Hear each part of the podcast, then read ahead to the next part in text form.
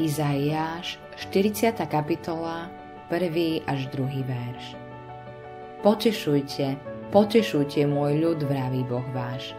Hovorte k srdcu Jeruzalema a privolávajte mu, že skončila sa jeho otrocká služba, zmierená je jeho vina, že dostal z rúk hospodina dvojnásobne za všetky svoje hriechy. Toto je pánovo slovo k svojmu ľudu, ktorý sa sklonil pred Božím súdom a prijal Božie napomenutie. Je to proroctvo o tom, čo sa naplnilo v pánovi Ježišovi.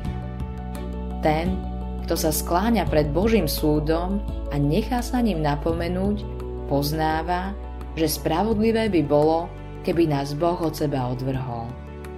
Ale Boh od seba neodvrhuje nikoho, kto príjma jeho slovo do srdca. Takých ľudí povzbudzuje. Pán Ježiš vybojoval náš boj.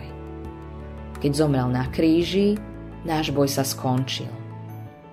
Vtedy bol náš dlh zaplatený. Hriech je odčinený pánom Ježišom a odstránený spred Božej tváre. Preto môžeme pokojne veriť v odpustenie hriechov. Ale to najťažšie pre kresťana je hriech, ktorý vykonal potom, ako bol spasený. Neprivádza nás taký hriech znova do dlžoby voči pánovi? Nie. V pánovi Ježišovi máme odpustené všetko, raz a navždy.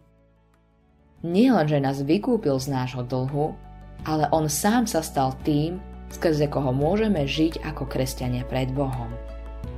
Keby si bol niekomu dlžný 3000 eur a on by za teba zaplatil dvakrát toľko, teda 6000 eur, Nielen, že by si bol bez dlhu, ale mal by si ešte 3000 k dobru, z ktorých môžeš žiť.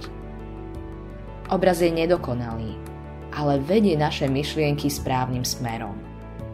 Si nielen bez dlhu, vykúpený pred Bohom, ale máš aj zástancu po pravici Božej, ktorý je tým, kým si mal byť pred Bohom ty, ale nie si. A keby niekto zhrešil, máme prímluvcu u Otca Ježiša Krista Spravodlivého. On je obeťou zmierenia za naše hriechy a nie len za naše, ale aj za hriechy celého sveta.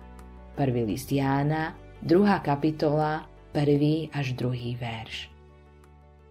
Autorom tohto zamyslenia je Eivin Andersen.